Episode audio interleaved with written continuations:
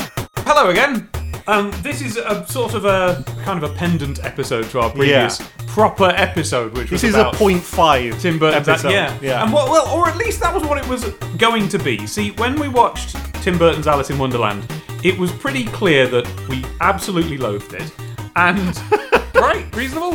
um, I think it's possibly the worst film I've ever seen. t- that, that seems like a step up from what you said last time. I'm struggling to think of a worse experience I've had. Hang on, there must be.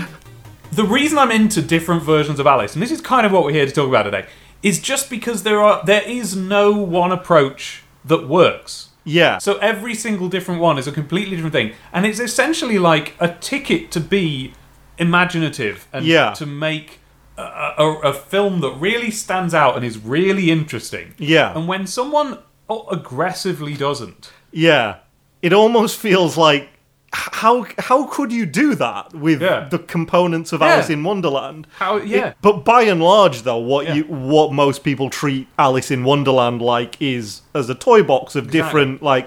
Well, here's a fun idea. Here's a fun visual. Let's see what we can build. It's like a it's like a box of Lego. Yeah, and if it's a box of Lego, Yeah. then Tim Burton in this case was the dad from the Lego movie, steadfastly not having fun with it. Yeah, yeah, exactly. Um so yeah, no, I mean, yes, from that perspective, I didn't loathe the film, but I think it is a loathsome film in a, in a Yeah. lot of ways. Yeah, yeah, yeah, yeah, yeah. It's it's re- there's really very very little to recommend it. Right, so based on this, we were certain that we would. I, I wanted, just out of my own interest, I wanted to watch Through the Looking Glass. And we thought what we were going to do is kind of go, okay, yeah, there we go, there was another one of those. Isn't it terrible that they made that? But I really liked it. Really liked it. yeah. I uh, look, and I'm liked it. I'm coming from this from the perspective of someone who watched it in the cinema when Yeah. it came out, and it was it just was completely in one ear and out of the other. I had it left no impression on me Hmm. Yes, whatsoever. I came here sort of anticipating a little a little argument about that. But then I rewatched it again ahead of this, and I, and I actually really quite liked it.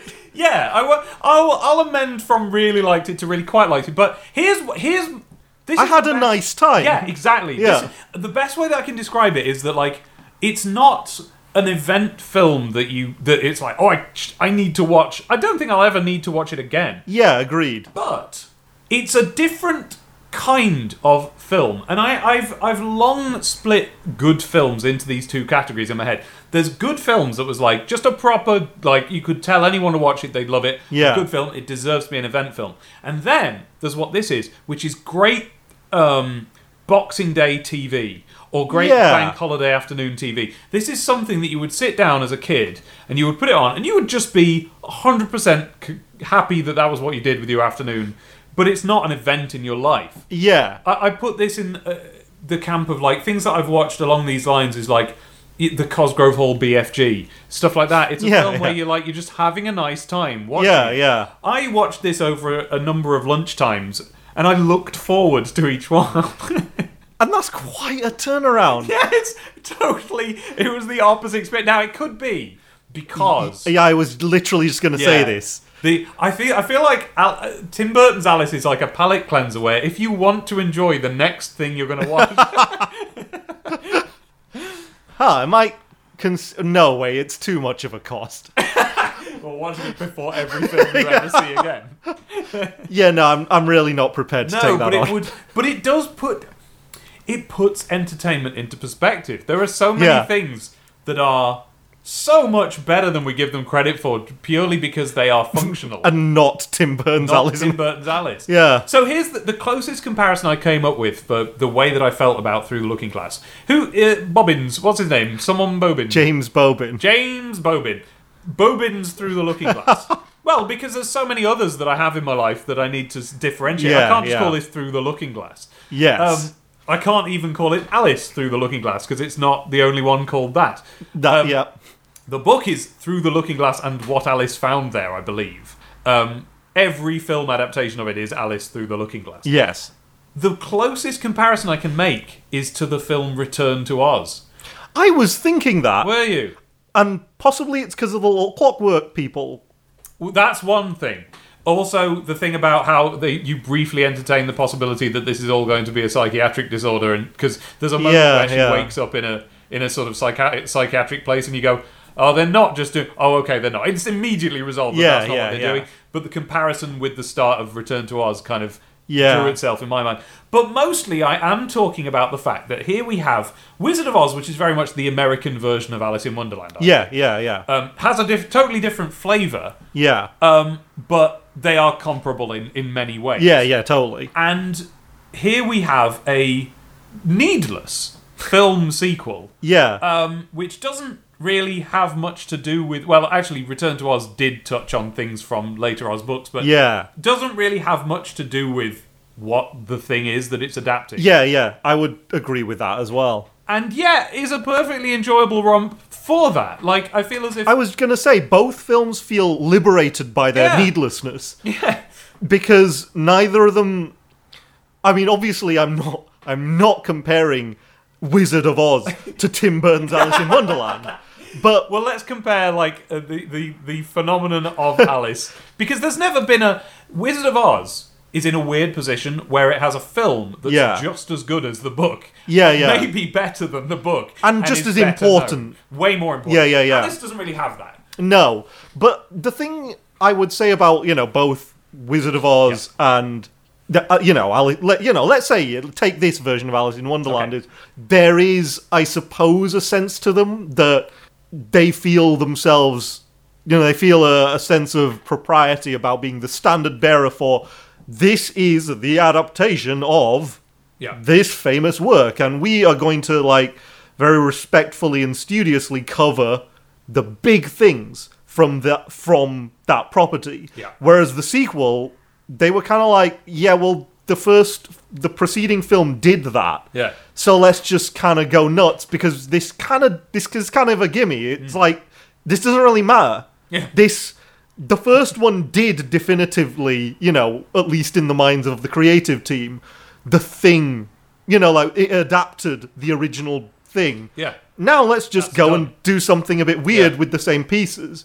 Um, and I mean, Return to Oz obviously is, you know, it's seen now as a better film than it was when it came out, but like, Well, because of the context of how we did watch it on Boxing Day afternoons. well, yeah, exactly. we were more accepting of that as opposed to people who went and paid to watch it in the cinemas. Yeah, but I mean, you know, Return to Oz is always going to be a lesser film Oh, God, because yes. because of the fact that like the first film really nailed Yeah, the, it- the fundamentals of that Yeah, property. It's one of the, the the original Wizard of Oz, like, is just one of the all time good films. well, yes, yeah. I mean, no, but I don't think might be- anyone's arguing no, that. it's in the top fifty films. yeah, yeah, and I mean, l- literally, it's not going to be just you who's saying that. Yeah. Anybody would say that. Yeah. Whereas with Alice in Wonderland, like I say, the first film felt so kind of like weighed down and shackled Mm. weirdly by by attaching this kind of like iconic mythic gravitas to all of its ideas for some reason because you know despite that being the single wrongest way you can approach the components of alice in wonderland that it just feels refreshing to have a film that's just like uh, that's, that takes those components just says you know what let's just do something just completely random and weird with this stuff that is i mean correct me if i'm wrong here but nothing whatsoever to do with anything lewis carroll ever got anywhere near well, actually, the whole conceit of uh, Through the Looking Glass yeah does come from a line in Alice. okay And and they've then do you mean bobbins through the looking glass yes yeah yeah Um, here we are, here we are. So it's the it's the tea party scene. uh-huh It's why is a raven like a writing desk? Right? Yes. they've gone through that. the line that was the emotional hook of the previous film Have you guessed the riddle yet? The Hatter said, turning to Alice again. No, I give it up, Alice replied. What's the answer? I haven't the slightest idea, said the Hatter. Nor I, said the March Hare. Alice sighed wearily. I think you might do something better with your time, she said, than wasting it in asking riddles that have no answers.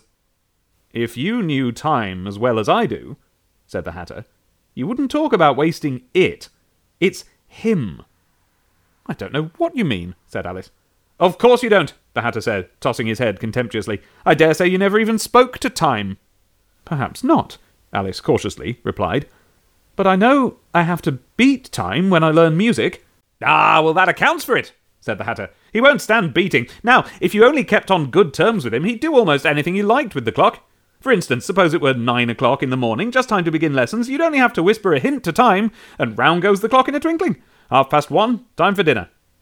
I only wish it was, the March Hare said to itself in a whisper. That would be grand, said Alice thoughtfully. But then I shouldn't be hungry for it, you know. Not at first, perhaps, said the Hatter. But you could keep it to half past one as long as you liked. Is that the way you manage? Alice asked. The Hatter shook his head mournfully. Not I, he replied. We quarrelled last March, just before he went mad, you know, pointing with his teaspoon at the March Hare. It was at the great concert given by the Queen of Hearts, and I had to sing Twinkle, Twinkle, Little Bat, How I Wonder What You're At. You know the song, perhaps? I've heard something like it, said Alice. It goes on, you know, the Hatter continued, in this way Up above the world you fly, like a tea tray in the sky. Twinkle, twinkle. Here the Dormouse shook itself and began singing in its sleep Twinkle, twinkle, twinkle, twinkle, and went on so long they had to pinch it to make it stop. Well, I'd hardly finished the first verse, said the Hatter, when the Queen bawled out, He's murdering the time! Off with his head! How dreadfully savage! exclaimed Alice. And the listener should note that this is the first instance of Off with a Head in the book. And ever since that, the Hatter went on in a mournful tone, he won't do a thing I ask. It's always six o'clock now. A bright idea came into Alice's head. Is that the reason so many tea things are put out here? she asked. Yes, that's it, said the Hatter with a sigh. It's always tea time, and we've no time to wash the things between whiles. Then you keep moving round, I suppose, said Alice. Exactly so, said the Hatter, as the things get used up. But what happens when you come to the beginning again? Alice ventured to ask. Suppose we change the subject, the March Hare interrupted, yawning. I'm getting tired of this. I vote the young lady tells us a story. That's it. That's Okay. that. They actually cover all that in Yeah, the they, film. they don't actually do, yeah. See, I, I always had the impression that they had literally just made up almost everything in this Hmm. film completely out of whole cloth, but that's kind of actually a have. large component of.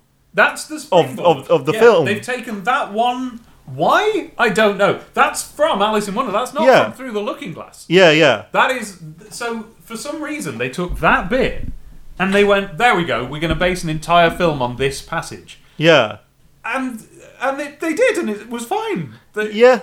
Yeah, it, yeah, it was. they succeeded, as far as I'm concerned. Yeah, it's it's just generally a film. Yeah, it's, so let's talk about that. This is Yeah. the part of it that I was really interested in because right from the off, yeah. you have scenes that mirror the stuff I really didn't like in the first one, Yeah. but they work. In the Yeah, they first one. function now. Yeah, in the first one, you've got this bit where, uh, and I complained about it on the podcast, where the mum, Alice's mum, who I now know is Alice's mum because that is clearly defined in this film. In the first one, I was like, that woman she hangs out with. Um, I mean, I think it is said. I but think just- it is, yeah. but in this, it couldn't be clearer in this one. Yeah. So in the first one, the mum is like, "Oh, you're wearing the wrong things for the patriarchy," and she's like, "Yeah, but I don't like the patriarchy." Yeah. And the mum's like, "Well, you should."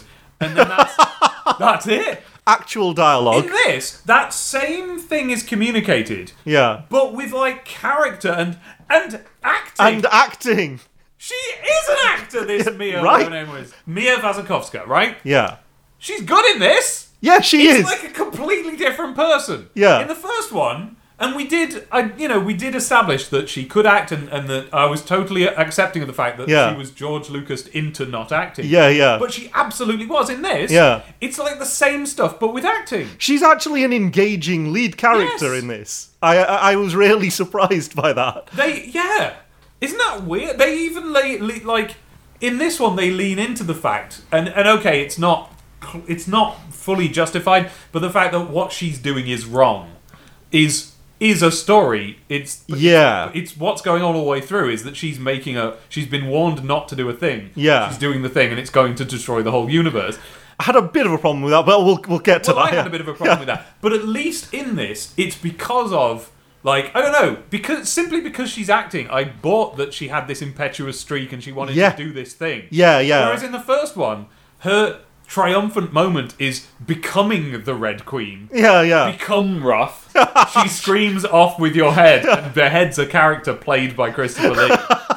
Like exactly like, exactly like Anakin Skywalker did in the moment he turned to the dark side.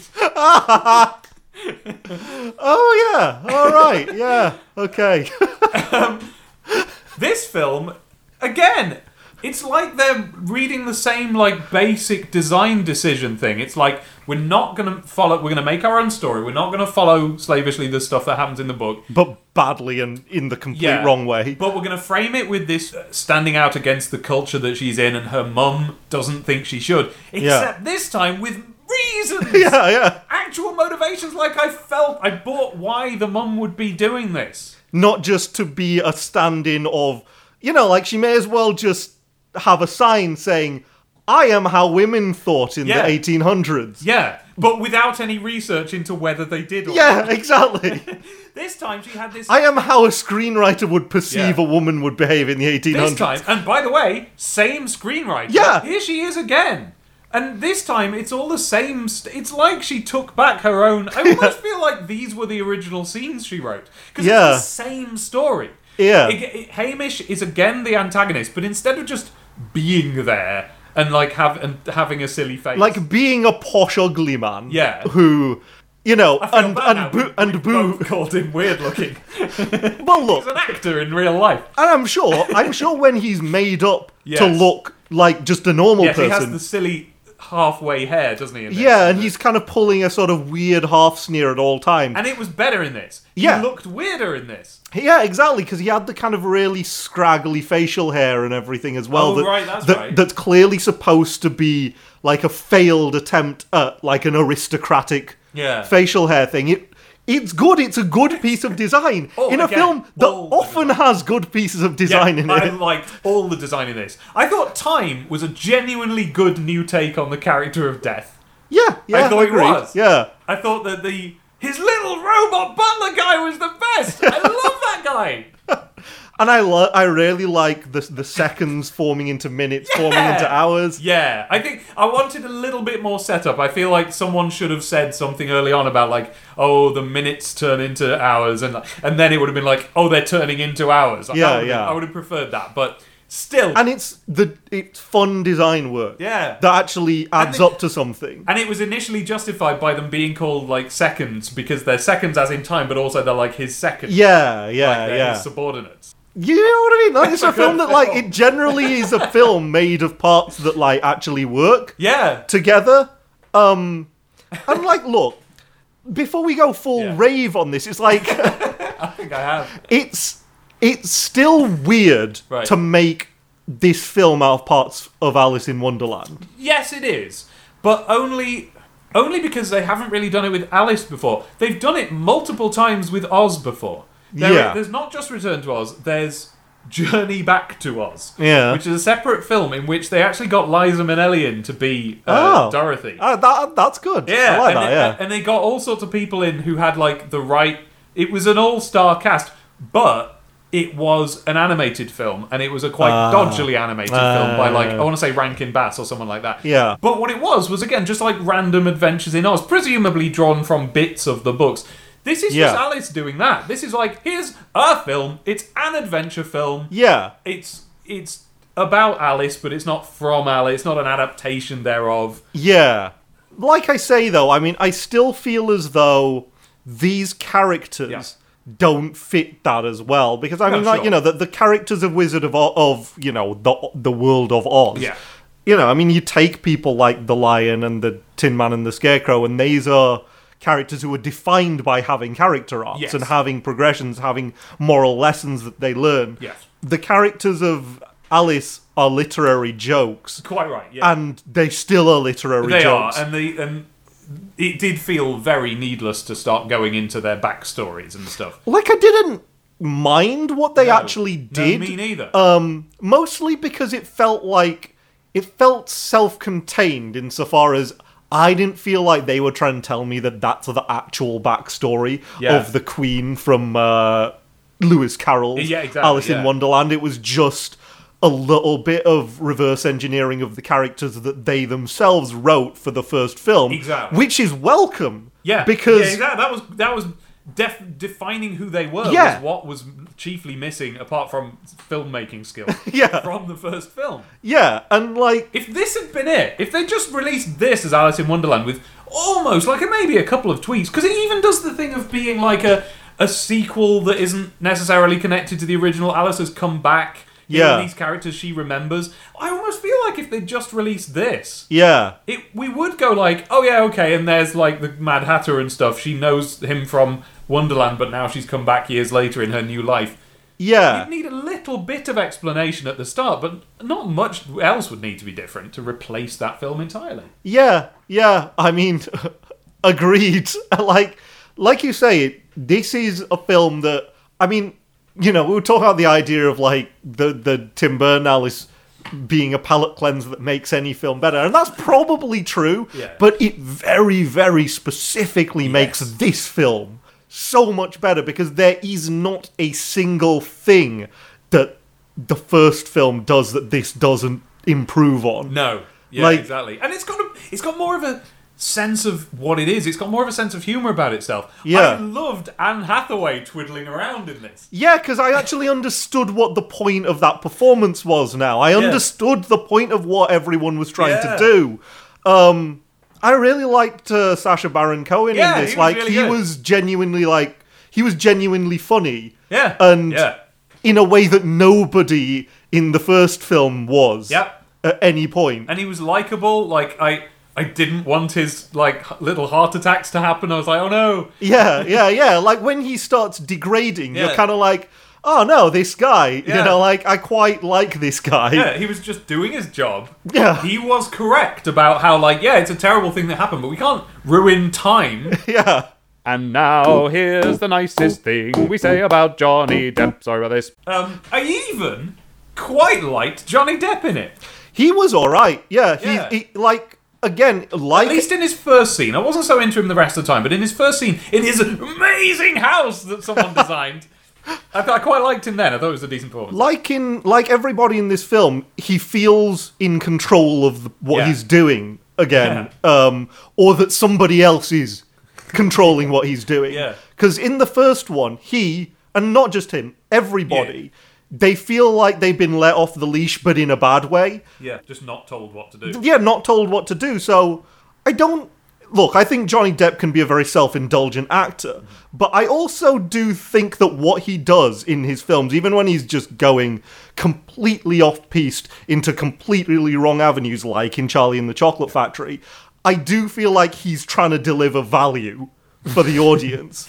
He's just got a really weird idea of what's actually going to do that. Okay. And I felt that in the first Alice in Wonderland. It's like, I genuinely feel like he was trying to bring that character to life. It's just he and everyone else was not given any framework of where that character was supposed to fit into anything. So they just filled it with excess. It really was sort of the epitome of uh, the what we think, and of course we don't know, but what we've come to think the Tim Burton uh, thought process is, which Yeah. is if I put Johnny Depp in some makeup, that's a film. Yeah, then the magic will happen. Yeah. Yeah. But honestly, uh, Tim Burton at his worst, everything feels like that. Yeah. It, it just feels like he takes the raw ingredients and just leaves them there to sort of ferment. like, and so, and, and everything then does. Yeah. The performances ferment. Like, the score ferments. Yeah. The production design is like when you leave a pot of rice unattended for five days. It just grows and mutates into like Never done it so i- into something just What awful. Don't do it. It's really bad. Um, but you know what I mean. It's Yeah. like it, Yeah, but I don't think that happened in Alice. I like the design in Alice. it- the first one. Yeah, I did. No, the design. Because imagine. Right, let me tell you exactly what I'm thinking of. Here is a Hitchhiker's Guide to the Galaxy illustrated book. in This which- makes for great radio. Yes. in which no attention was paid to any previous version, uh, like or adaptation of it. Yeah. And they just quite lavishly made these big photograph-looking illustrations of the story, Yes. and it had nothing to do with anything. Yeah. And artistically, it was fine. Yeah. And this is what I think the Tim Burton Alice design team were better suited to. If they Yeah. brought out a book with their version of the Red Queen, Yeah. or the, que- sorry, the Queen of Hearts, Yeah. the disparate character except in this, Yes. um, I would have liked all the designs, and I would have kept it the way I've kept this Hitchhiker book, and I would have been interested to look at it. It's just when they start moving, this is the thing about when I s- say that the design in the first Alice is bad. I don't mean it's objectively bad and those artists did a bad job. What I mean is those designs were not made to s- service the story. Yeah. And they and therefore didn't. Yeah. And that's n- that's not the artist's fault. if you wanted to service the story and that particular version of it, yeah. with your particular objection of it being unmoored from any previous version of Alice, Yeah. would be to dress them quite like the ones in the animated Alice. Yeah, that but would make s- dilapidated, and yeah. run down and torn and A- Uh, absolutely, yeah. That that's exactly what I'm talking about. Yeah. You've just come up with a design concept that would tell Yeah. tell the story that they want. top of my head. Yeah, just off the top of your head in one second, that would tell the story they were trying to tell. Yeah. Whereas what they came up with didn't do that. yeah. It was a wild reimagining, which the film turned out not to be. Exactly. Because Where, they were imagining it would be, because Tim Burton's in the room making an Alice. Yeah. It should have been. well, yeah. Um, but this film, like I said, all of the design work, it works and Yeah. it fits into the story they were trying to tell. And I know that a lot of it is carried over from the previous film. Yeah, but that's a skill in itself. But then they They've make made it a film that fits into. it. exactly, exactly. Yeah, all of those designs and all of those concepts now fit this Mm. because this is actually properly engineered around the work that's been done, Yeah. and that's hundred percent not what the first film was. Can I say, I never noticed in the whole of the first film, and this is possibly my failing, but that the Queen of Hearts silhouette is a heart. She's that that her hair is in shape of heart. Yeah. Until in this one, they s- they led with her silhouette. They start with her shadow Yeah. stretching across the ground as she enters. Now, okay, I admit that I probably should have noticed that, but w- what a better way. Why not introduce her with her silhouette if you've got that silhouette in your design? yeah, it made me think about how characters were introduced in the first one at all, and they just sort of weren't. Like even visually, they just sort of weren't. Just Yeah. the camera would just slowly pan in on people, and yeah, yeah. I, I seem to remember that being particularly the problem with all of the good guy crew in the first film. When she gets to Underland, she just turns up and runs into them, Yeah. and they're introduced with no pomp or circumstance Yeah, yeah. whatsoever. now this time it's similar because she just falls down and there they are. But that's Yeah. because it's meant to happen soon afterwards, and she knows them all. Yeah. so we can't have a, a lavish introduction of every character. and also it kind of fits it fits better like to have her land just right slap bang in the middle of a tea party Yeah, of and everyone them all. goes, ah, so as we were just doing. you know, yeah exactly if you want to introduce them just offhandedly with no Yeah. no pomp and circumstance do it like that then do it with the silly version of Anne Hathaway's Queen going like, oh, brilliant. So I was just sorting this out. yeah it fits. It all fits and it works. i guess it shouldn't be that i mean it's a, it feels like a great surprise because of what it's followed but like but we like james bobbin generally i think i mean Yeah, I, I mean, uh, what else? I know the two Muppet movies he did. yeah I liked both of them. Yeah. I didn't love them, but I liked them both. Same Yeah. as this. Well, he was a co. He was one of the co-creators of Flight of the Concords as well. Oh, right then. Um. Oh, I love that. Yeah, he's just had a long history of being associated with good things. Yeah. Um, and he's clearly quite good. Yeah, it's, um, it's obviously quite good. and was clearly just in a position where he was much more motivated to bring good work to this than certainly 2010 era Tim Burton. It, this is not a film that's made on autopilot, and it's really surprising to me because because I'd seen this before, and I don't. This is not the reaction I had Yeah. to it when I watched it in the cinema. Um, and like I say, I, I just wonder if that's because it's maybe you do need to have watched the Tim Burton Alice directly before to get this out of it because I think the problem I had with it when I saw it at the cinema is that like my brain spent a lot of that film rushing to get up to speed of like who are all of these people again and like oh yeah I vaguely remember that like uh, you know like I should probably care about these people and you know that kind of thing like h- I think half my brain was just occupied by like dredging up bad Yeah. memories Well, it very quick. I think a reason for that is it very quickly goes to the how much we all care about the Mad Hatter. Yeah. Which we don't, and the first film doesn't even cover that. Like Alice isn't really particularly mates with him in that.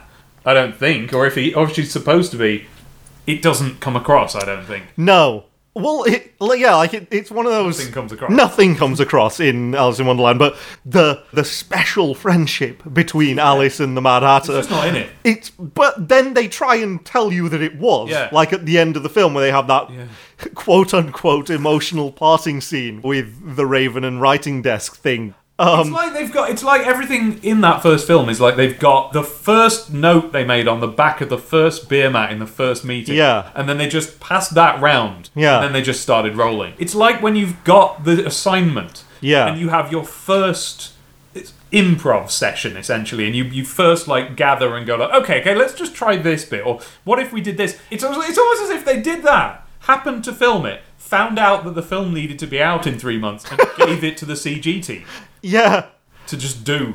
yeah, and and to the cast to just like just do a really grotesque variation on whatever it Yeah. was that you were thinking of in the first place.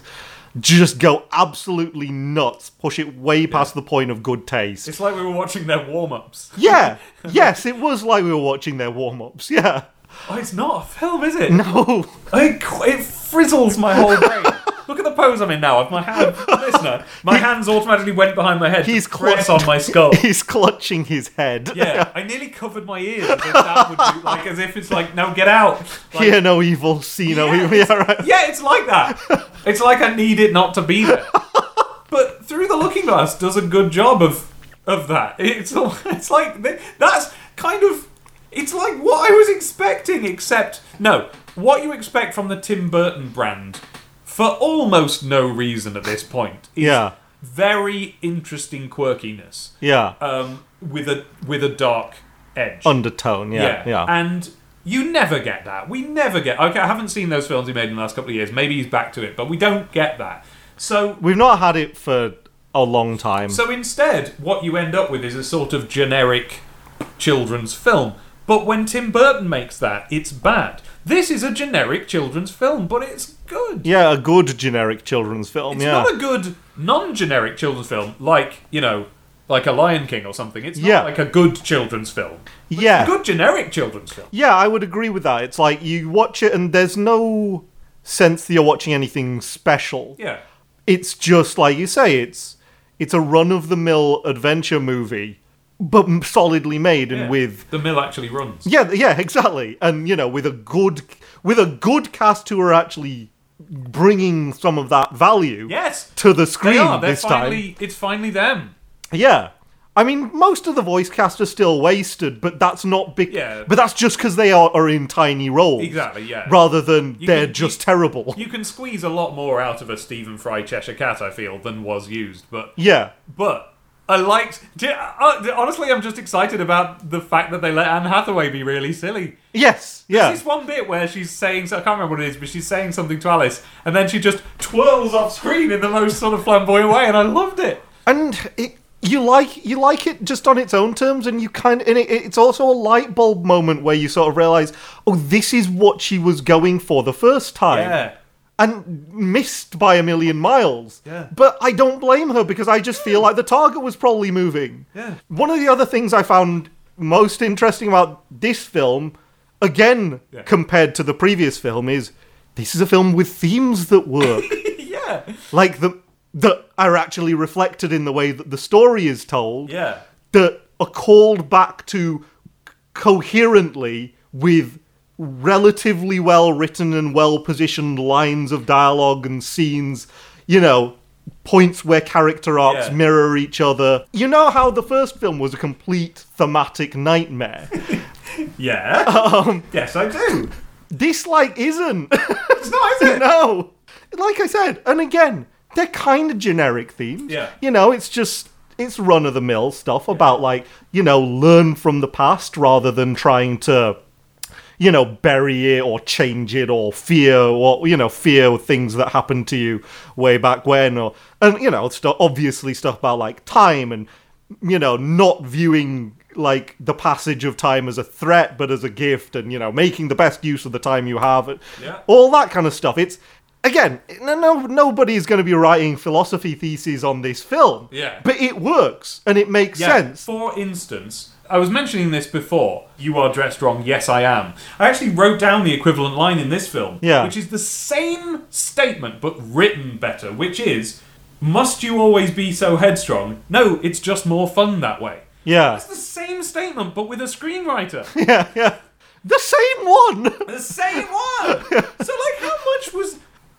We don't know that it was Tim Burton who's to blame for this. Yeah. But someone or some force took everyone who has abilities Yeah. and stopped them Yeah. from using them. Yeah. Maybe one of those people was Tim Burton. Maybe, maybe. This whole time, the Tim Burton I'm sick of that I think is bad Yeah. is actually fettered by some ancient contract he signed at some point Yeah.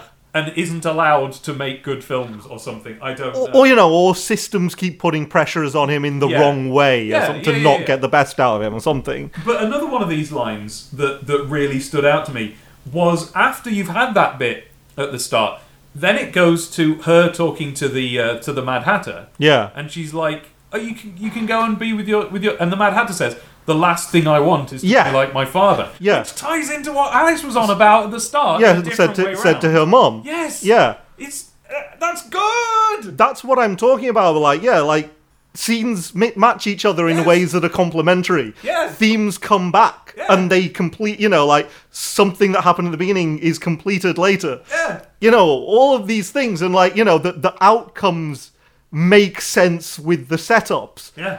rather than you know just spitballing for example to have a story where your entire motivating factor behind your main character is they want to be free of the rules imposed upon them by society and they are able to break free of those rules by going into a completely different society and following to the letter Yeah. everything that everyone else rules. stronger rules More strict rules because they're all predestined. told to her by more people Yeah. and for less reason Yeah, by an in fact told to her by an old man instead of an old woman this time because it was Absalom the caterpillar. who Yeah. sort of really delivered that speech. yeah and the rules in this More uni- patriarchal. And the rules in this universe here are kill this sentient creature, which she then does. And that's great. Yeah. And then she g- goes and becomes a colonialist privateer for the British Empire. Well, in, in Revenge of the Sith, beheading Christopher Lee in that serves as the first. Well, the book spells it out nicely. The permission, Anakin's first real like. Yeah. Kill of a person Yeah. that he can then that's a line crossed Yeah. that he can now move on and kill more people as time goes on so yeah, he really, killed that person completely by choice. yes He did not have to kill that No. person, but he made a decision to do that. Yeah. And that's the beginning of his Yeah, downfall. so now he's that to, that he's crossed that line. He can do that more easily from now on. Yeah. Alice, having beheaded Christopher Lee, can then presumably go and kill like natives. yes. Yeah. I mean, I suppose thematically it works then. yeah, it's actually really clever. It's actually a scathing indictment of empire. In as well, in as much as it's nearly as good as one of the Star Wars, movies, Um, but massively misses being as good. as and look, I'll say that, Yeah. like the you know the, the weird sort of colonialism stuff, Yeah. it remains a weird button on i- in but Looking Glass. I find it less weird because at least in in Alice in Wonderland they kind of tried to tell that story in a sense, or at least they nodded towards telling that story. In Looking Glass, you can just imagine some sequence of events led her to you know you know I'm not, I'm not thinking about the day she talked to Hamish's dad. I'm Yeah. just thinking about okay, uh, y- like Hook. yeah, Like Peter Pan somehow Yeah. became whatever he is, a lawyer or whatever. yeah, It, she somehow became whatever she is, a colonialist or whatever. and now she's back to Wonderland shenanigans. It, it- Yeah. Hook does it better in that that has him realize the thing he's doing is like not true to his nature and stuff. Yeah. Which perhaps this film might have done as well. but it th- absolutely doesn't. It doesn't, and Yeah. it couldn't because it was like the triumph of the previous film was that she started. yeah, yeah. I mean, look, they, It's like if Peter Pan, if the live action inevitable remake of Peter Pan has him become a lawyer at the end to follow his dream. like clearly what they're trying to go for is Yeah. the idea that she's becoming an adventurer, an explorer, Yeah. someone you know going and discovering and you know meeting with different uh, communities and cultures. It's just it's God, that is what it is, and they really didn't. Get, that's something that they could have made apparent, and they and they they didn't in the first one. no, no, they didn't. They like really could have, and we could have cheered her on to go exploring. they kind Why of didn't they call it an explorer? Like rather than like yeah, they they- what she was doing was technically exploring, but it Yeah. was done through this colonialist sort of lens. like and- we're gonna set up you know probably abusive trade routes. yeah, and the- yeah, but here I that think moment where she brings out the war chart and goes, "We'll take China." Yeah, exactly. Whereas here, I think they accentuated a lot better the idea that her primary goal in all this is to see and appreciate other parts of Yeah. the world, and and you had that again. uh, wha- an- Another example of what I thought was quite a good line, where she's talking to the, um, you know, Hamish's new wife at the party, Yes. and he- she's like, you know, I've seen the world, and the the wife is like, oh, how was it? It's like, what the world? Yeah, It's like, yeah, it was very nice. You should you should go there sometime. yeah. And that was that. I was like, it was a good bit because it Yeah. was funny and it spoke to the incredibly crushed-in nature of the society she just escaped. yeah, it's a good line. It's a good line. There's a lot of good lines. Oh, I really liked a proper, honest, like laugh out of me was time going time, the infinite, the eternal, the immortal, the immeasurable, unless you got a clock. Yeah. That was such a good line. That- in anything, that Yeah. would be a good line. there was like Sasha Baron Cohen had a few good lines of that kind where where he's I mean that's the basis of the entire performance was like he will say something very self-important and pompous and then sort of undercut himself in an undertone Yeah. immediately afterwards. And I laughed quite a bit at the tea party where he's like asking after the chronosphere and he's like I really need it back. It's not like really important to me though. I don't know why you keep going on about it. And you know Yes. like um he has a lot of good lines of that kind Yeah. and again it's just it's a performance that works Yeah. like there's very little about that performance that doesn't work Yeah. to be honest there's very little about the film that just flat out doesn't work It works perfect. And there are so many times when I was sure it was about to do something that would be like, oh, here we go. Yeah. And it didn't. Do you realise that in that scene where all where the seconds are first introduced, yeah there's all there are these little minions. There's one that's almost like a puppy one. yeah None of them urinates. Isn't that amazing? this is these are the small mercies that we must be thankful for in this day and age Do you know what I mean? That's actually like a surprise that they didn't do something l- like that when they had the chance. Someone must have been going, "Ah, I've got that girl," and someone said no.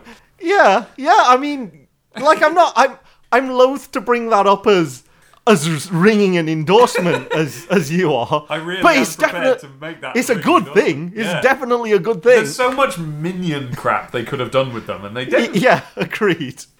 But um, the biggest thing for me that, like, you know, the one thing that I would identify as a really large foundational issue Yeah. in the film is like, look, I appreciate the fact that it's written and performed in such a way that, like, you accept the fact that Alice is doing this thing that's wrong Yeah, because she's headstrong and she cares and she has a certain like devil may care attitude to sort of the rules that other people impose on Yeah. her yeah. Finally, yeah, that's actually a good thing because in the first one, if she'd done that, it would be good.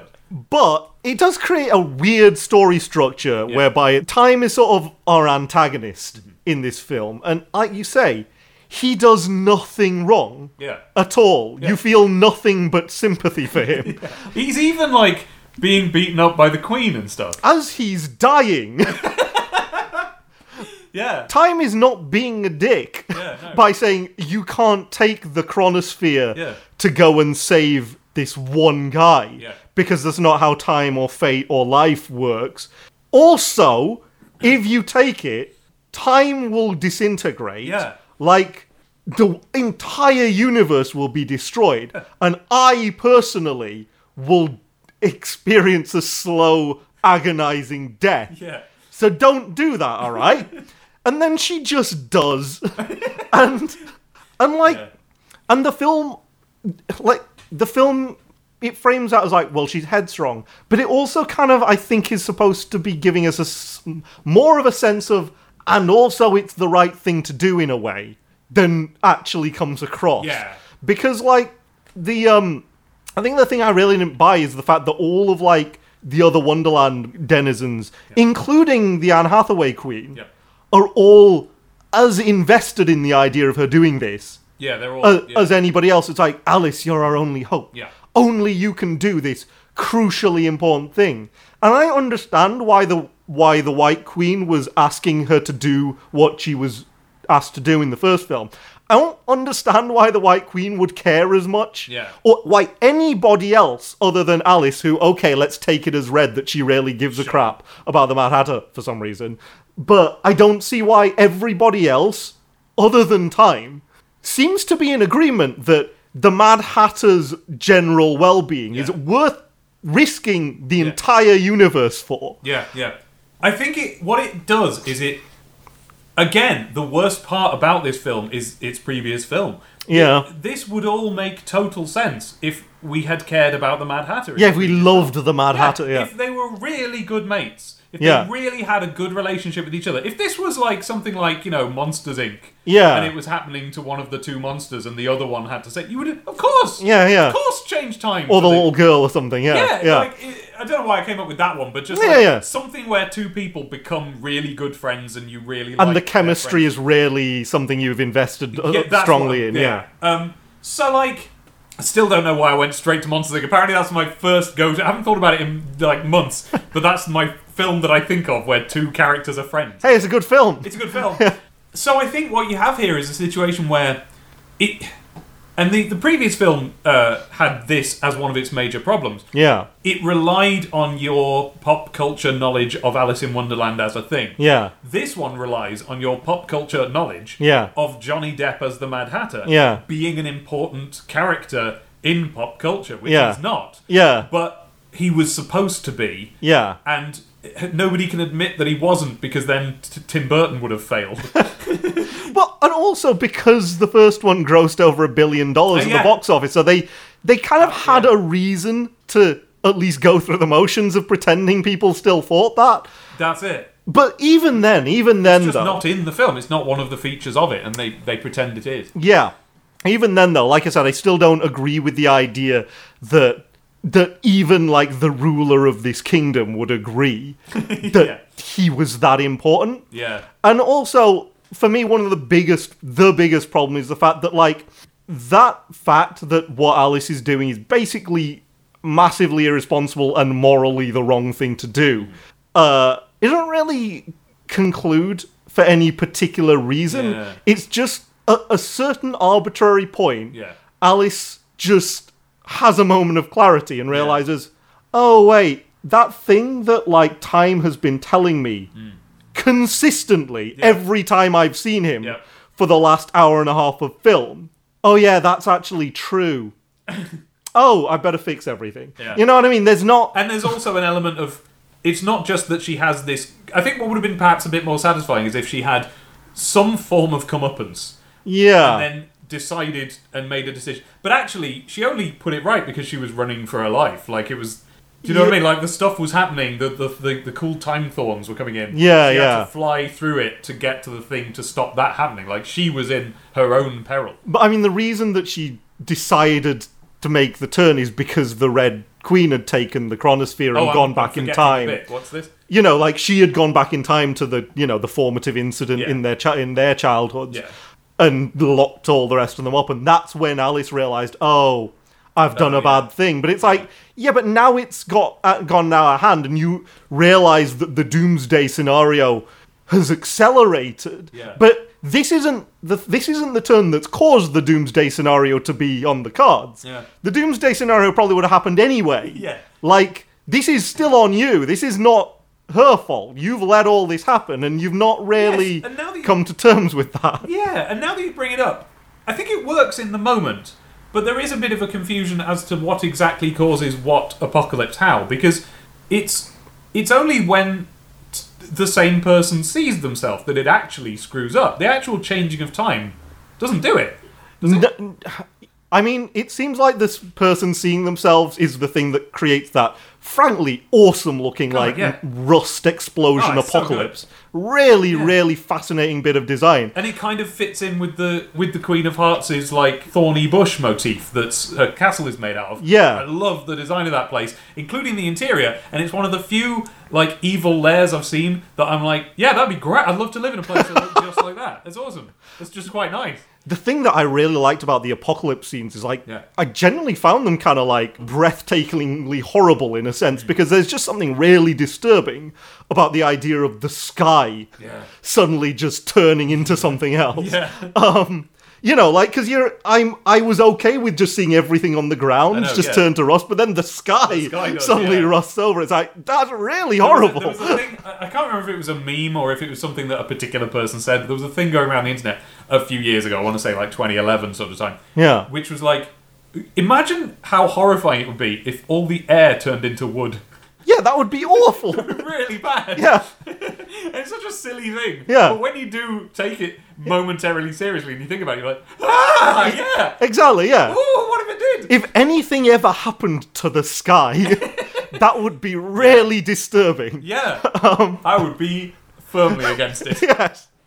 But yeah, that was the result of them seeing each other, but I think that time was going to disintegrate anyway Yeah, because probably, yeah. she'd taken the chronosphere and the, the big clock was starting to fall apart and all that. Yeah. So it probably would have gone bad anyway, Yeah. but that accelerated it. I get the sense that the only reason it wasn't falling apart was because Time himself kept like being like "Ugh," and forcing the hands not to do stuff, Yeah. but it was killing him. Yes. Again, like Alice is kind of the villain in all of this. Yeah, yeah. Um, and she's not properly held to account for that. But frankly, that's a s- that is a really small complaint in terms of how it figures into the texture of the film compared to literally anything in that first film. Oh.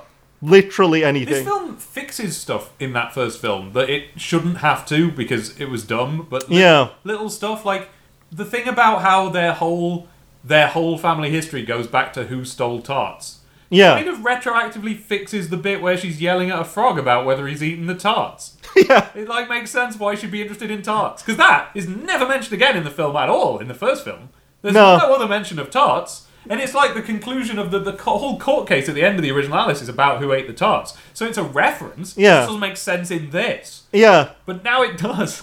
The Yeah. Tea Party, like we, I said in the previous episode, that that how stupid it was that in what could have been you were talking about it, they should have depicted Wonderland as this place with anyone in it. Yeah. And I mentioned how there's just this tea party in the middle of nowhere that's apparently under the thumb of the Queen of Hearts. Yeah. Well, this film explains why they're always just sitting at this tea party. It's because of something time does. Yeah. Which is also goes back to the book, but in a good way, in an entertaining way, to reference a random thing from the book. Yeah. No, well, not uh, okay, not that good. It's not very good, but But it's, It's- it works. yeah. It functions. Yeah. And like it works, it functions is n- not something I'd ever say about any part of the first film. no, This has turned into a rave, hasn't it? yeah, it's good. It's n- it's not a terrible film, and that's important. Why do we make terrible films? Why isn't this the worst kind of film we make for children? Well, look, I've seen a lot of people in the film industry Yeah. very often say a variation on it is a miracle that anybody makes films. Sure, yeah, okay, yeah, that any film is ever even finished, Yeah. given the number of moving parts involved in it. I'm willing to believe those people absolutely. and give the and therefore give more of the benefit of the doubt I've to got- just when a bad bad film comes along. Yeah. I said about Johnny Depp, but I'd say about the vast majority of the people that I see in that film and see and whose work I can see in that film, I can look at it and if I take it out as a as just a slice, it's like, yeah, I can 100% see why you thought this was going to add up. You know, if you did this and everyone else did good things, that it would that what you did would be part of something good. But it doesn't add up. It's all just the wrong ingredients in the wrong quantities and in the wrong order, mixed in the wrong way. I, I think it's a Kingdom of the Sun that came out. Yeah, but mo most I think most bad films are that. Yeah, You I know? mean, I'd love to see in the same way as the Sweatbox. I'd love to see the behind-the-scenes documentary about the making of Tim Burton's Alice, and I'd, I'm sure I'd find everyone in it to be doing an exciting job. yeah. Um, uh, but it does not add up to a good look. Like this is it. I say these things and I remember these things so that I don't so that I don't attack anybody. Yeah. Like for making bad work, but Yeah. that's not the same as excusing the final product No. because it's bad. It's It a is. bad movie, Yeah. and it's it does not work. Yeah. And you know, I don't retract anything I say about like it is a lot of those people working in their comfort zone, and they're trying to do Yeah. good work, but they're not pushing themselves in the way that they might. This is why I'm far more comfortable in being annoyed about, say, Transformers 4 than something like, I don't know, just a, a normal bad film that comes out. Because usually people Yeah. are trying Yeah. and it just doesn't work. Yeah. Whereas the kind of film that I'm comfortable being uh, uh, angry about, if you like, Yeah. are the ones where people tried and a bad thing happened and everyone liked it, so they deliberately did it again. That's an assault by film. But when it's Yeah. just an attempt that goes wrong, but I still think I've. I mean, you Well- saw me live tweeting my way through Transformers 4. Yeah. Alice is worse. I think that the fact that the Transformers movies, up until the most recent one, made so much money and were as popular as they were showed that it was working. What they were doing was a success Yeah. by a certain definition of success. So, really, why would they change? What they were doing, Just um, morals. but clearly, clearly there were enough people Yes. with a different moral spectrum, yes. m- different moral compass on that, Yes. that were deeming that work to be successful and achieving what they wanted it to achieve. Yeah. That there was no reason for them to change doing that. Whereas, Yes, I Tim- can completely understand why they made those films. but with Tim Burns' Alice, the fact that nobody showed up for the second one yeah. shows that no, the first one wasn't a success, really, by anybody's estimation. And I, look, I'm not saying that um, box office results equals quality or, sure. or equals validity, yeah. but it really, I think, does tell you a lot about a two movie series where the first one grosses Yeah. one point whatever billion dollars and the second one grosses like a fifth of that. Oh, um, it was robbed. It's a much better film. It is a much better film, but like I say, it bore the brunt of the fact that nobody, nobody liked the first film, really, in any real terms. We'll get letters. Somebody will. Well, look, when I say nobody, I mean there was not a critical mass of people to push it over into be a viable thing Yeah. that a giant cultural juggernaut like Disney can be Say it's making. No Wizard of Oz. Yeah, no. but it's not even a Transformers. Yeah, no. You know, there was clearly a critical mass of people on four out of five occasions with that film. Yeah. Um, or maybe three out of four occasions, because maybe maybe you maybe you were right about Transformers four because no one showed up for Transformers five. maybe that maybe that's the big differentiator. yeah, but I didn't find four any more hateful than two or three, so that doesn't explain that.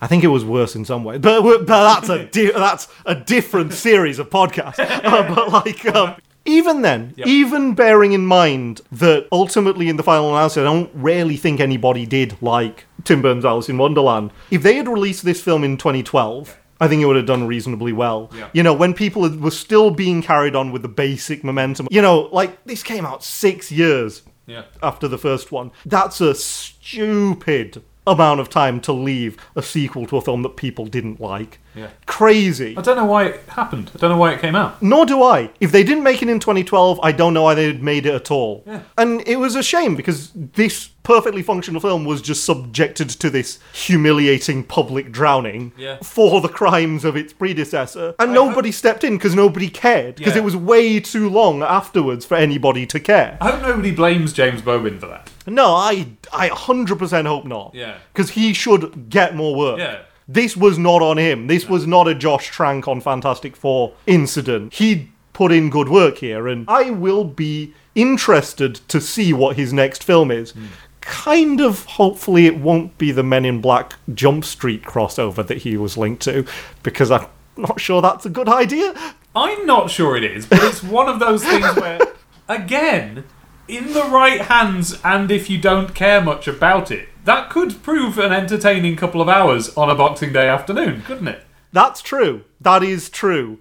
It's but it it is also has the stench of one of those ideas that even if he does make a good Yes. a film of that quality, that the overarching like not wantedness of the idea Yes. will again doom it and doom him. I don't know if this. I don't know what point I'm making with this, but the f- his first Muppets film, I assume his first Muppets film was you know the Muppets one where it, Yeah. was it just called the Muppets? Yeah, it was just called the Muppets, yeah. That film was also one of these sorts of films, but it should have been an event film. See, that was the big comeback of the Muppets. Yeah. Had, the story was that it was the big comeback of the Muppets and that they reinstated the Muppet Show to this great triumph. A big criticism I had of it is Yeah. that, therefore, the structure of the film should have been a load of japes leading up to a triumphant Muppet Show, which Yeah. they didn't show. They just kept cutting away to just hijinks happening. They, they did like a, a verse of Rainbow Connection and didn't I know. I was really annoyed at that. I was very upset with that. Yeah. It's like if you're gonna if you're gonna pull out Rainbow Connection in a Muppet film, don't cut away from it. yeah, yeah, that should have been the finale or something. Yeah. Um, and I think in the story it was. Yeah. But in the film it wasn't, and that. So maybe this is where James Bobin sits. Maybe he makes Maybe he has limitations. Yeah, I well, don't know. limitations if you like, but like it's a kind of film I enjoy. It's just Yeah. not an event film, and so yeah, don't put him on Alice one, but put him on Alice two, and you'll get a great one. Um, Yeah. Like I said, I, I Muppets, I preferred the second Muppets he did. I've Muppets still Most not Wanted. seen that. I thought I loved it. Okay. I loved it. I was sat through it just giggling away. We honestly we had a really good time. Huh. Again, because it's not an event film, it kind of takes me back to like Muppets Take Manhattan, which I loved when I was a kid. Sometimes, when chatting with a friend, you tend to sort of just forget that you're making a flipping podcast. And so you ramble on, and in the edit, there are choices to be made. Here's where the talking petered out. I checked inside my notes to find the next thing that we ought to mention. And then we simply did. And so there's no connective tissue in between. I didn't like the Queen in this. I put uh, my note here is the Queen is the one holdover from a much worse movie, purely because Hmm. I didn't find her performance to be altered by being in this film, whereas everyone else's I did. Yeah, I, I sort of agree with that. With that said, where do you go with that performance? Well, I guess you go. I, I think you go the, Ha- the Anne Hathaway route. You make it more ag- aggressively comedic. Yeah. Because I think here's the thing. I think maybe that is Helena Bonham Carter being funny, and it just isn't funny. Master of the House, you know. yeah, Um, it's just- maybe, maybe.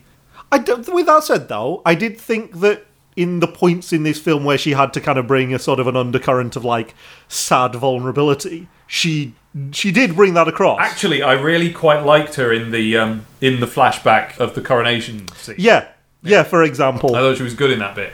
And in the context of this new reality, Yeah. I have to step away from something that I there was a big criticism of mine in the previous film, which is the the um, giving everyone weird names. I think calling the Queen of Hearts Erasabeth is flipping brilliant. I actually quite. I think that the names are quite well constructed. It's just they're really poorly deployed. Yeah. In the first I one. couldn't hear most of them. Yeah. Absalom was the only one where I knew what they'd said. Tarrant Hightop is not the worst name anyone's come up with. It's not. We it, it's flavored by what Tarrant means in the UK. well, yeah, yeah, yeah, yeah. But I mean, okay, then high top But that's fine. as a, as yeah. a as a surname. Yeah, and giving him, and I assume that they, I assume that to them, Tarrant, it means a sort of kind of high class name. Yeah. That he has sort of fallen away from Yeah. the family that gave him it. Yeah. So, yes, it's a perfectly well chosen name. I think the names are reasonably, like I said, if they were in a better film, which they now are, then they're okay. Yeah. yeah. Once more, we find a little gap. And after it, the subject changes track, and there's no explanation. So here's the tune again to get me out of this peculiar jam. Bum bum. it was fun. It was imaginatively Yeah. done. Like you know, you get some character moments like the two Tweedles, both trying to open the same door from Yeah. different sides and saying, "Oh, it's locked." Um, it was just, it was just good. Yeah. It was just, it was a good shot in a well-directed film that was. generally works. Well done, James Bobin's Alice Through the Looking Glass. You function As a film, Yeah, but that seems like really fake praise. But no, I, I genuinely had a good time watching it. yes, Uh, but that's not what always happens when you watch an Alice film. And No. The way that I've decided to segue is because, look, we are um, This is the Alice pod. This is probably the last Alice podcast I'm going to do. Yeah. Because you know we've talked about these two films. Everyone knows about the Disney Alice. Yeah. If we go through the the the classics, then we'll talk about Alice again. But Yeah. This is the time I think it's relevant to talk about the time I made you watch Jan Spankmeyer's Alice. Because, so guys, so the reason we do this podcast, the genesis of it was that uh, several years ago, we used to watch all the Disney animated classics together, and then we would watch tangentially related Yeah, things. yeah. Um, and um, when it came to Alice, I, I just knew exactly what I wanted to show you. Yeah. And um, I've not seen a face like that on you or heard noises like that coming out of you. What? How would you describe, for, for those who don't know, how would you describe Jan Spankmeyer's masterpiece, Alice? Actually, it's I can't pronounce the real name, but I think it's called like something from Alice in direct translation, but it's called Alice here. Like a really disturbing sort of European art movie Yes. that felt like it lasted three hours, but probably was like only an hour. Yeah. that was just you know like just image after image of like abstract grotesquerie That's right, yeah. look i i don't know whether when i think when i try and remember Yeah. jan Spangmeier's alice it just calls to mind all sorts of mental images most of which i'm sure aren't in the film It might be. what comes to my mind is like the image of like a seam in burlap splitting open and maggots coming out of Yes, it no, that's in it. yeah. that's in it? All right, okay. Is there a razor slicing into a cow's eyeball? no. No, right. That's, again, this is the imagery that comes into my head when I think of Jan Spankmeyer's Well, I, Alice. it- was that a joke? Because that is from something. It's from an early surrealism film. I can't remember what it's called, but it's it's like the one. It's this. It's this famously horrible to watch film where Yeah. it- it's really, really random images, and one of them, someone lifts a razor to, I think, a woman's eye, Yeah. and then it cuts to a cow's eye actually being Okay. cut by the razor. So it's like, yeah, that is a real, absolutely grotesque moment from a film, just not this one. Do you see why that would come to my mind, though? I do. And also, accompanying all of this, a quite bored sounding little girl going, said the white right rabbit. Yes, that's right. So Alice, it's a film. Jan Schwankmeyer is a um, Nutcase. he's a Czech filmmaker. He's a surrealist, and the one thing I really know about him, 'cause I haven't really read about him in, in any great detail, but his films were not exactly banned. Yeah. Actually, they might have been banned, but they, nobody could actually categorize why. Um, it was one of those "I'll know it when I see it" situations. So oh wait, wasn't the eyeball slicing one? Wasn't that the film that Salvador Dali made? it might have been. I don't know. Might have been. Carry on. his films were given to other Czech filmmakers Yeah. as an example of what not to make in lieu of an actual like list of rules that are that will get your film banned. Yeah. They were just like don't make a film like this. He was so in that context, he was a a very rebellious filmmaker who was Yeah. making incredibly hard hitting things. Most of his films are like um, th- that I've seen, and I haven't seen all of them. But he made he was a short filmmaker, very much an art filmmaker. Never like expected his films to be feature length or in cinemas or Yeah. anything. But he made things like um, there's this famous film he made where a human body draws itself together out of pieces in the most grotesque way possible. So, like, Yeah. there's just this like an eye gathers some clay and makes a face, but it looks just like a real man's face, but it's stop motion animation. Yeah. He- some worm fingers come wriggling in, and he he no, that's the penis. it's all very grotesque and real looking, but also if you watch it in the right frame of mind, very genuinely What's the very- right frame of mind? well, don't think about Alice now because this is Right, okay. This film, if watched in the right frame of mind, is really funny. The way this guy is like squashing a nose onto himself, and it, it it's the it's the timing of it, the Okay. way it's done. It's like a pa- it's like you know some rebellious Aardman animator's personal project. I sort of see. thing. Okay. Um, but he went all the way up to where he was making films, and he did want to make something that was in some way a statement. Now I don't know what the statement is in Alice. yeah. Um, Nor do I. but my my history with this is that I assume what happened was this. I assume my parents noticed there was an Alice in Wonderland film on, yeah. videoed it for me, Yeah. took one look at it, Yeah. and went, "We won't tell him about that." So, um, so we just it was a video we used, and one day I was just watching one of my videos, Yeah. one of my VHS tapes, and the thing that was on it finished. Yeah. And then the thing happened where you know like.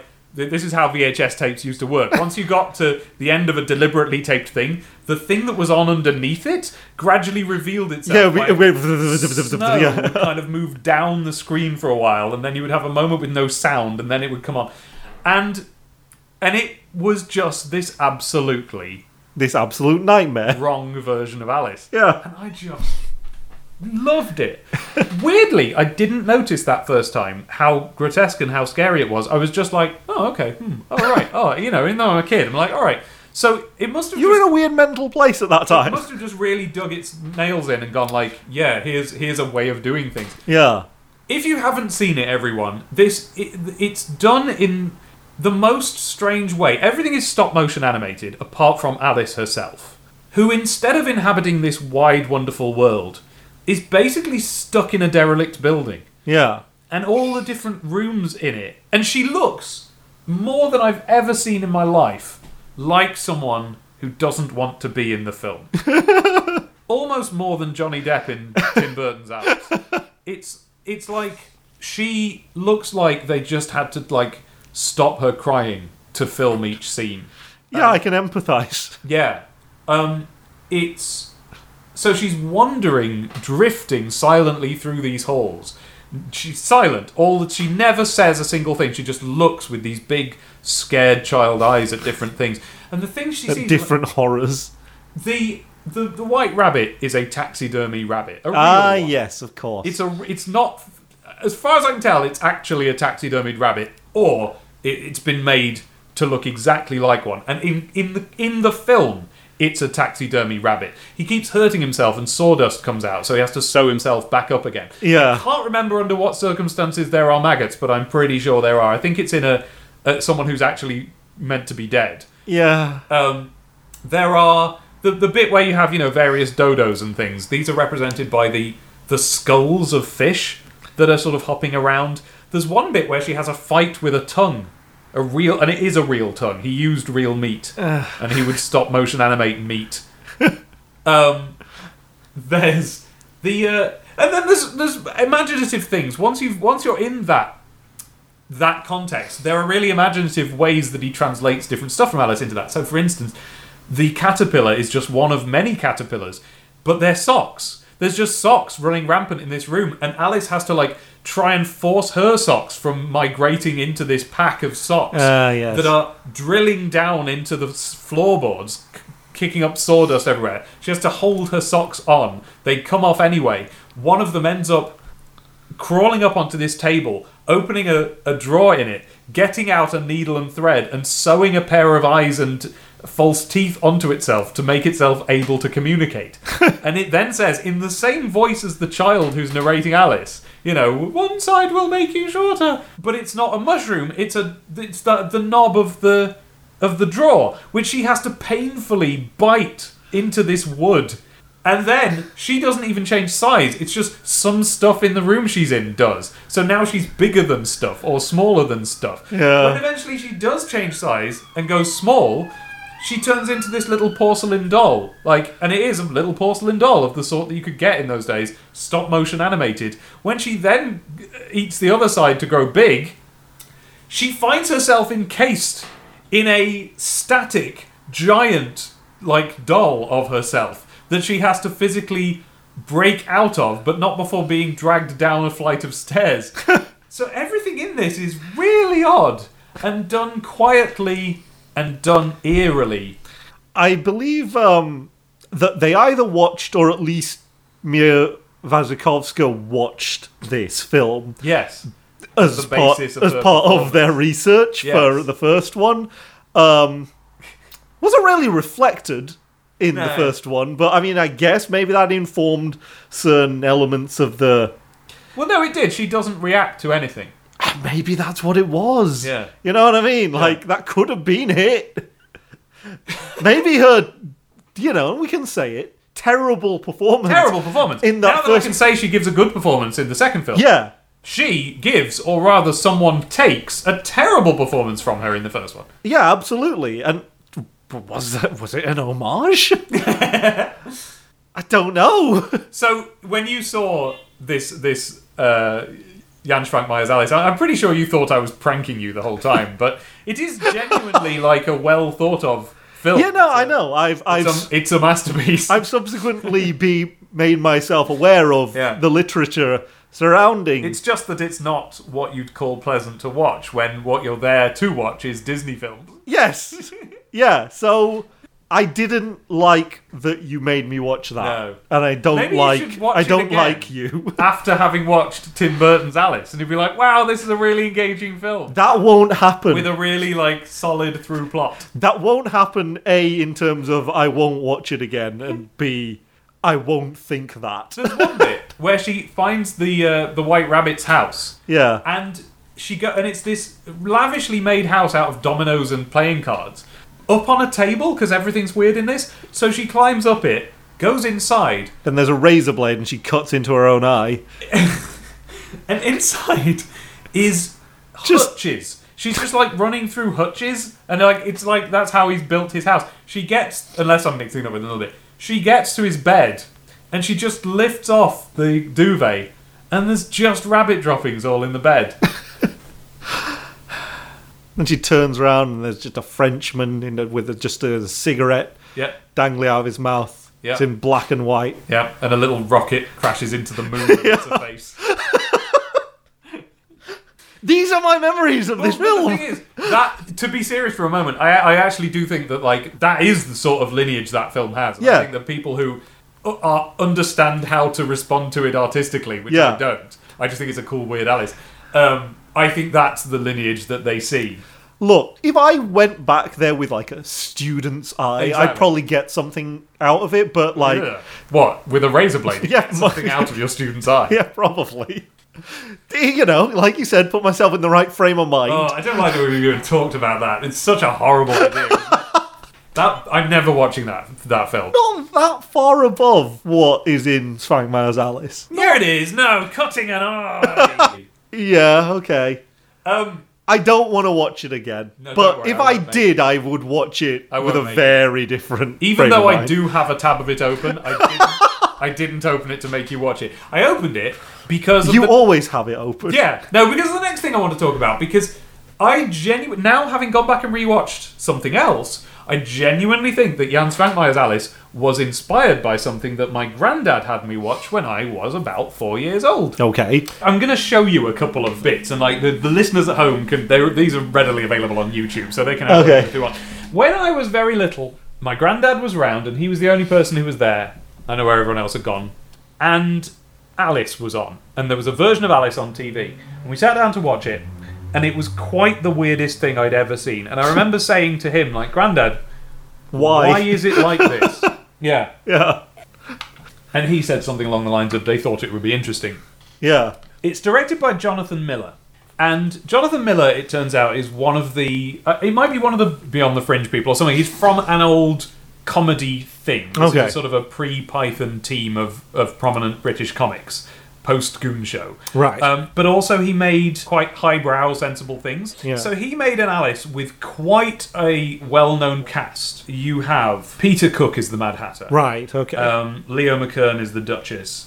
Um, Michael Goff is the March Hare, and Ah. also I believe he was the March Hare in Tim Burton's Alice. No, he was He the was- Dodo. He was the Dodo. Yeah. Yes. Like that was his last role. Yes. In in in Tim but Burton's he's Alice. Alfred, right, from nineties. Yeah. Yeah. Yeah. Yeah. Oh, I mean, Tim Burton loves that guy. Right. Yeah. Peter Sellers is the King of Hearts. John Gielgud is the Mock Right, Turtle. It's a okay. cast like this. Yes. Yeah. That's Um, a good one. And um, but what they did was there's no animals in it. Okay. It's all just people. It's all just guys. And this What, was like the Terry Jones Wind in the Willows. But even more because the Terry Jones Wind in the Willows was at least like so much like these people were dressing up like the Yeah. characters in the Wind in the Willows that the conceit made no sense. So like at the start, I liked how you had. I thought it was an absolutely brilliant idea to have Eric Idle was Ratty, right? Yes. Steve Coogan was Mole, and they were just like, what if those two people were people? I thought it was brilliant at that stage. Yeah. When Terry Jones showed up as Mr. Toad, Yeah. painted green, the whole thing was ruined for me. Yeah. I can This- see that. Yeah. This doesn't do that. What this does is it literally just has everyone is just people. They're just people. And this is what I was quizzing my granddad on. Yeah. But I now see that by doing that, by taking, let's say, like the caucus race bit at the beginning with all of the dodos and eaglets and whatever it is, Yes. and mice, and just casting them as people, suddenly they are the fusty old dean from Cambridge or whatever they happen I to be. see. And you can re like by presenting it like that, you're back to satire. I and see, It yeah, is a okay. good idea. The only problem is it's really boring. I watched it through this week.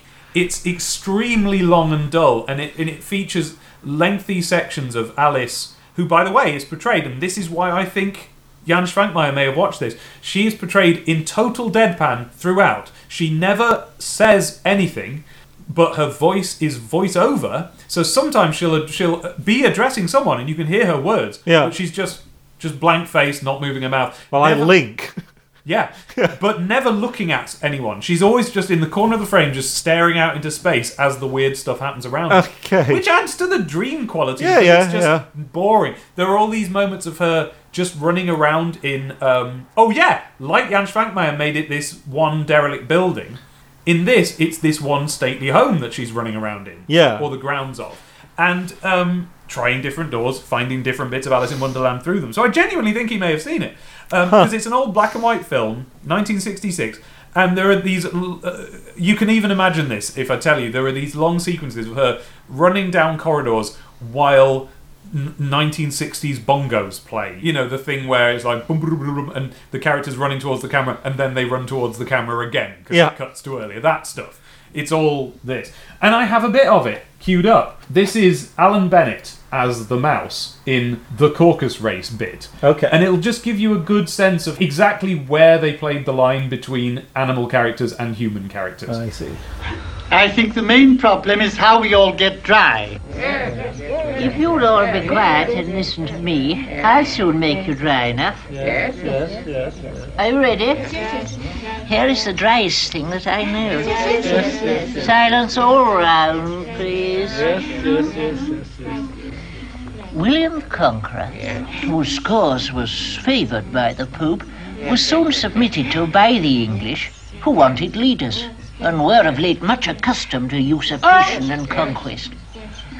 Edwin and Morcar, the Earls of Mercia and I Northumbria, have never been so bored in my life. did you speak? No, not a word. I thought you did. Yes, yes, yes. I shall proceed. Edwin and Morcar. the I can see what they're And doing. it is, I think, a quite clever way of making old fusty people appear to be a gaggle of birds. Yeah. It works very well. The trouble is, there's only bits in it that work very well, and between them are these long stretches of you have to just sit through art film stuff. Yeah, yeah, no, I can see that this would not make for a very entertaining Yeah. watching experience. at the age of four. or no. But everyone in it is technically brilliant. Yeah. It's just you have to kind of force yourself through it. So it's a great idea, and I kind of Yeah. want someone to do it again, Yeah. but now and and just do the satirical stuff. Yeah. Because that's word for word the book. You- Yeah. when you put yourself in, when you're not trying to tell a fairy tale about talking animals, Yeah, yeah. you can do that stuff and you can do Yeah. the satire again as it was written. And that's something that neither of these recent Alice films even they didn't even go within a mile of any of that No, stuff. no. And so this brings me to the 1998 Kate Beckinsale through the Looking Glass, the best Alice. Okay. it's the best one. it w- and it uses this, and it does other stuff as well. It was made by Channel Four and someone else. Basically, there's no special effects in it. Yeah, yeah. There's almost no costumes in it. Um, all there is is like a phenomenal cast. Not a phenomenal cast in the Tim Burton's Alice way. Yeah, yeah. It's a phenomenal cast in the Channel 4 BBC way. Yeah, yeah. So it's like, um, I'm trying to remember all their names now. Hang on, let me look it up. Here you are. Penelope Wilton's the White Queen, Jeffrey Palmer's the White King. Yeah, okay. You got Sean Phillips as the Red Queen. You got Steve Coogan as the Nat. Ian it's Holm, Ian yeah. Holm as the White Knight. That bit's brilliant. Ian Richardson's in it. It's people like that. It's these old actors Yeah, yeah. who can act. And all they've done is they've given them the script of the book and they've gone, act. correct. And Okay. they do. Like, I'm probably going to lend you it at some point because it's so genuinely Right, good. okay. Everyone in it is brilliant. I'm going to show you a bit. It's the bit with the gnat, and it gives you, uh, it gives you a, a good sense of like how the tone works. Because the main thing, and this is what I, by the way, I don't love everything about it. I think the bit with um, the Tweedles do the Walrus and Carpenter, and it's basically rubbish. um, well, because they have to do, they insisted on doing the full poems all the time. Oh. So and sometimes they came up with good ways of doing it. Ian Holm does one of them, but it's presented. It cuts to like him in like a black and white silent film. of Okay, the right, poem yeah, he's that's interesting. Meanwhile, him as the knight is there in this film, sadly reciting it, while him in like the kind of exaggerated like lipstick and cheek makeup of an old-fashioned uh, Yeah. silent movie is there acting it out. So there's interesting bits.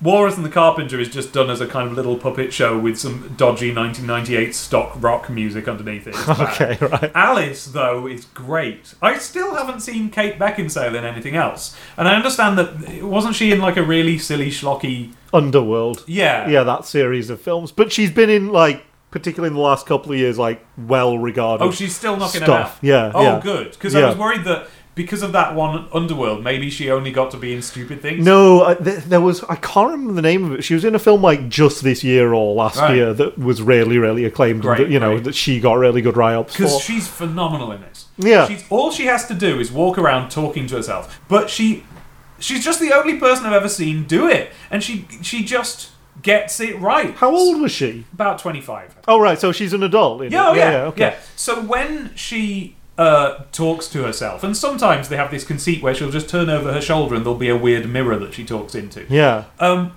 it's totally naturalistic. Yeah. It's word for word the book, and it the, the, whoever directed this managed to managed to take the book, change nothing, and to put it on screen, not changing the tone, not changing the words. Huh. It's the only time I've ever seen it done, and it's like you can do it. Yeah, Now, yeah. They, they, the, you maybe you couldn't do it on its own, and so they add stuff. So now and then they'll. Um, they'll add some conceit to the way that it's portrayed so that for instance uh, i can't think of any it's all pretty much exactly the book um, Well, I mean, the fact that she's 25 is a thing, isn't it? yeah but it's not mentioned Huh. the only way that it's mentioned and in fact at one point she says i'm seven and a half years exactly so Right. she is Right. valid. but the way that, that it's got this framing device where at the very start of the film she's reading alice to her daughter whose name is alice and Okay. so she's like drifting off as she reads the book, and then there's no obvious moment, but you know that she's now dreaming when she goes through the mirror Okay. to demonstrate that's what Alice did. Yeah, yeah. And then it- after that, it's just played straight, um, and that's what that's what it is. It's just played straight. Yeah. They'll start with these normal like crappy puppets, and then they'll just cut to the actor playing it. Yeah. With literally just one frame cut. Humpty Dumpty. They they they have this egg, and then now there's a man up there, and he Okay. just- they just do the dialogue Yeah, yeah. but it works so well. So this is an example that I think it works well as an example of like how to do Alice deadpan, played fairly straight, but well, not deadpan, but like it works and it sounds like the book. You don't like all insects. I like ones that can talk. None of them talk where I come from. What kind of insects do you rejoice in? I, I don't rejoice in insects at all because I'm rather afraid of them. At least the large ones. But I could tell you the names of some of them. And of course, they answer to their names. I never knew them do it. What's the use of their having names if they don't answer to them? No use to them, but useful to people that name them, I suppose. If not, why do things have names at all? I can't say. Furthermore, in the woods over there, they have no names. However, go on with your list. You're wasting time. Oh, um, well, there's the horsefly. Halfway up that bush, you'll see a rocking horse fly. It's made entirely of wood, and it gets about by swinging itself from branch to branch. What does it live on? Sap and sawdust. Go on with your list. Um, then there's the butterfly. Crawling at your feet, you'll observe a bread and butterfly. Its wings are thin slices of bread and butter, its body is a crust, and its head is a lump of sugar. And what does it live on? Weak tea with cream in it. But supposing it couldn't find any? Well, then it would die, of course. That must happen very often. But it always happens. I suppose you wouldn't want to lose your name. No, indeed. And yet I don't know. I mean, imagine how convenient it would be if you managed to go home without it. For instance, if the governess were to call you to your lessons, she would shout out, Come here! And there she'd have to stop, for there would be no name for her to call. And of course, you wouldn't have to go. But that would never do, I'm sure. A governess wouldn't excuse me lessons for that. Well, if she said miss a- and then said nothing else, then of course you'd miss your lessons. that was a joke. I wish you had made it. Why do you wish I had made it? It was a very bad one. You shouldn't make jokes if it makes you so unhappy. Yeah, this works pretty well, go. doesn't it? Yeah, yeah. That is word for word how it Yeah. goes in the book. And they just did it this time. yeah, yeah. And it, isn't it? Do you see how, like, knowing that that can be done, yeah, yeah. and then Tim Burton's Alice. Yeah, yeah, yeah. With Tim Burton's Alice in Wonderland, because it wasn't a failure, I mean, it wasn't particularly well reviewed at the time, but it also wasn't hammered by the critics. It did phenomenally well commercially. It's not well remembered, but it's not the kind of thing that people are going to look back on as like, oh, let's do a post mortem on that. Yeah. You know what I mean? Like, I feel like in years to come, once the statute of limitations is dropped on it, maybe we might get a full tell all behind the scenes story of like what happened on like Fantastic Four or some other film that's like just this legendary, like everybody who was in it agrees, oh, that didn't work. Yeah. And it didn't work for, you know, didn't work for anybody. And so in years to come, Fox won't be super defensive maybe in 20 years about like the full story of what happened there. Whereas, like, and especially with Disney, because you know, you saw what they did with the sweat box. You know, they, Yeah. they, they, they, they, Still don't have it. yeah, We officially. got a leaked version with the timestamp at the bottom. I believe, for example, that you know how uh, on the Star Wars movies they released those big coffee table books on the making of the original three movies by a guy called J.E.W. Rinsler. Really, really detailed books, really fascinating, just getting right into the granular detail of how these films were made. Right. And he was going to do one on Force Awakens, and now isn't because clearly that is not how Disney like the Yeah. Mm-hmm. makings of their films to be put out into the public, especially a film that was considered a success Mm. and that they're considering a foundation stone of a whole big commercial enterprise they're doing now. Yeah. I don't think they want a whole tell-all book saying, you know, like going through the, you know, quite famously, tro- you know, like high pressure production history of something like The Force Awakens, you know, where you know, a date get pushed back six months, go through a couple of screenwriters, going through a lot to get the story right, and that's fascinating. But I think that Disney want to be seen as the dream factory. Yeah. It's like, well, what we did is, you know, we turned on our big imagination machine and, Yeah. you know, had a great guy come along and he came along and he, you know, a beautiful film was born fully formed into the world. You know, that's clearly how they want their films to be seen. Especially if it was a film that was successful and they don't have any vested interest Well, yeah- in well, tearing yeah. down that edifice. Yeah, I hope there is a sort of a statute of limitations on that sort of thing because Yeah. I mean we know as adult fans that like the most interesting stuff about Disney is when you find out Yeah. how these things were done and, and what went How the wrong. sausage was made, yeah. Yes, because y- this. Okay, so the sweatbox was fascinating, and I'm s- kind of surprised that they've really, really kept it out of the public eye as much as they have. Yeah. Because it's not like they're even interested in selling Emperor's New Groove. Yeah, we should just, I suppose, specify that that that's what the sweatbox is. Oh yes, if you Yeah, don't know, yeah. they probably do. They're Disney fans. The sweatbox is the. s- Is it Sting's wife? I Tru- don't know. Yeah, her name. Trudy Styler. Thank you. Yeah. Uh, made a documentary of the making of this film that was. It, it seems that Sting was quite invested in as being allowed to make the music for a Disney film, and then quite quickly he sort of wasn't anymore. Yeah. When the whole thing sort of collapsed under the weight of its own attempt to be a Lion King, and Was rebuilt into something literally hundred percent different, yeah, and better. and probably better. I, I really like Emperor's New Groove. so do I. But it was, you know, this documentary was supposed to be the making of the latest Disney classic Yeah. made by the wife of somebody who was very directly involved, so with unprecedented access to Yeah. everything.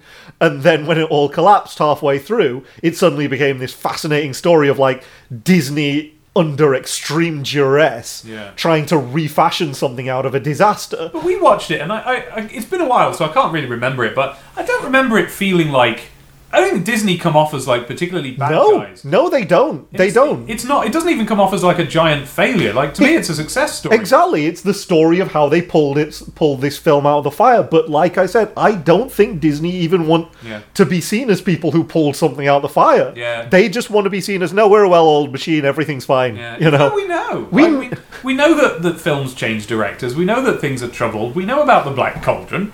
yeah.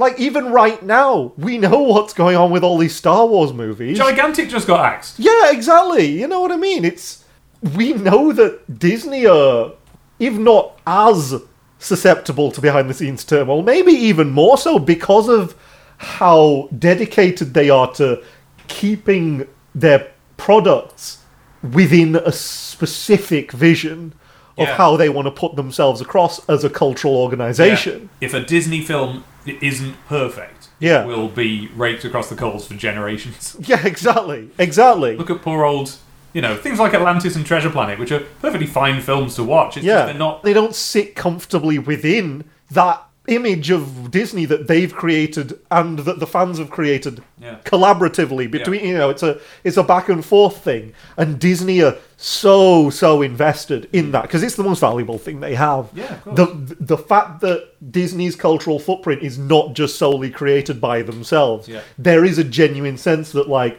we give to you and you pour your childhoods into it and it creates this y- the, you know the magical kingdom and that's not just us the corporation who made some movies it is a genuine establishment that is a contract between you and us and we will do our job to provide it to you and you will feed the love back that is the thing that the entire Walt Disney Corporation is built upon and they do not want to do anything to undermine that and sometimes it makes them risk averse Well, they yes, sometimes they push towards and sometimes they pull away. There's been, Yeah. uh, for example, there are now uh, like D23 Expo, and there are there are special clubs you can be in where Yeah. you do get to see a bit more than the rest of us. And the, Yeah. the, the closest like all those people who've seen the Lion King footage that we will not see until it's a trailer Well, the closest that I've ever come to, to this private enterprise, because Yeah. normally you have to actually be a paying member of a club and go to places,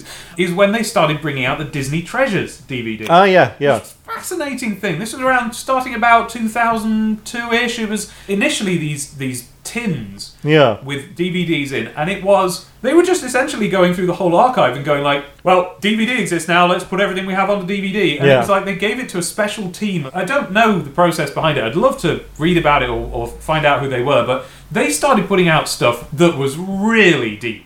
Yeah, yeah. In-depth stuff. I, I've got the. Uh, we watched a few of them together. The old Mickey Mouse's in black and white, all in there. They haven't edited anything out. They did. Um, the other one I've got is the the day they opened Disneyland. There Yeah. was like a, a TV hour long broadcast presented by actor Ronnie Reagan. who, um, um, and it was just like them showing you the stuff about Disneyland. It was like, thanks, Ronnie. Okay, well, here we have Futureland. It's the future. Yeah. And there was a, a, a big musical sequence about like rifles and stuff. Though Yeah. there was this, this kind of gun worship song. yeah yeah So that's pretty warts and all. But then, having done, they, they did this for a very long time. They, they were really bringing out these warts and all DVDs Yeah. that you could buy. And then, basically, they hit a wall. yeah And the wall was they brought out everything from like the Mickey Mouse Club. They brought out like every. They brought out all the Oswald cartoons, everything, and then they just got to do we bring out Song of the South or not?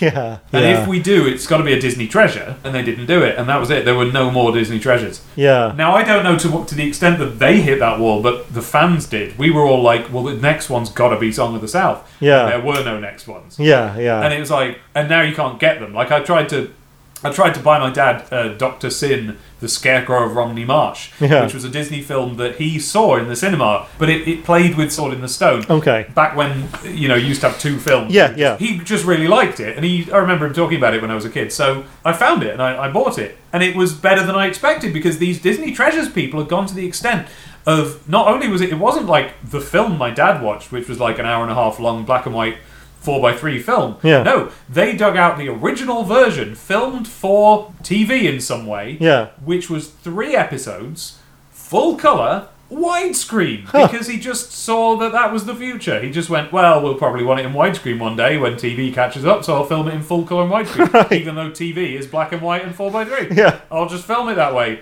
So they just dug out this thing and went like, uh, we've got this, let's put it out on DVD. Yeah. And they did. And I bought this for my dad for 30 quid, and it didn't arrive. It just didn't show up. And I asked, I wrote to the people, I said it didn't show up. It was on eBay or something. And I think it, maybe I was scammed, I don't know, but I don't Yeah. think I was. It just was all fairly normal. And it just got lost in the post. And they went, oh, uh, well, we'll send you another one, but you have to wait until we get another one in. We haven't got it. And I'm like, yeah, no, sure, okay. And I can't, I can't even remember if they refunded the money or not. Hmm.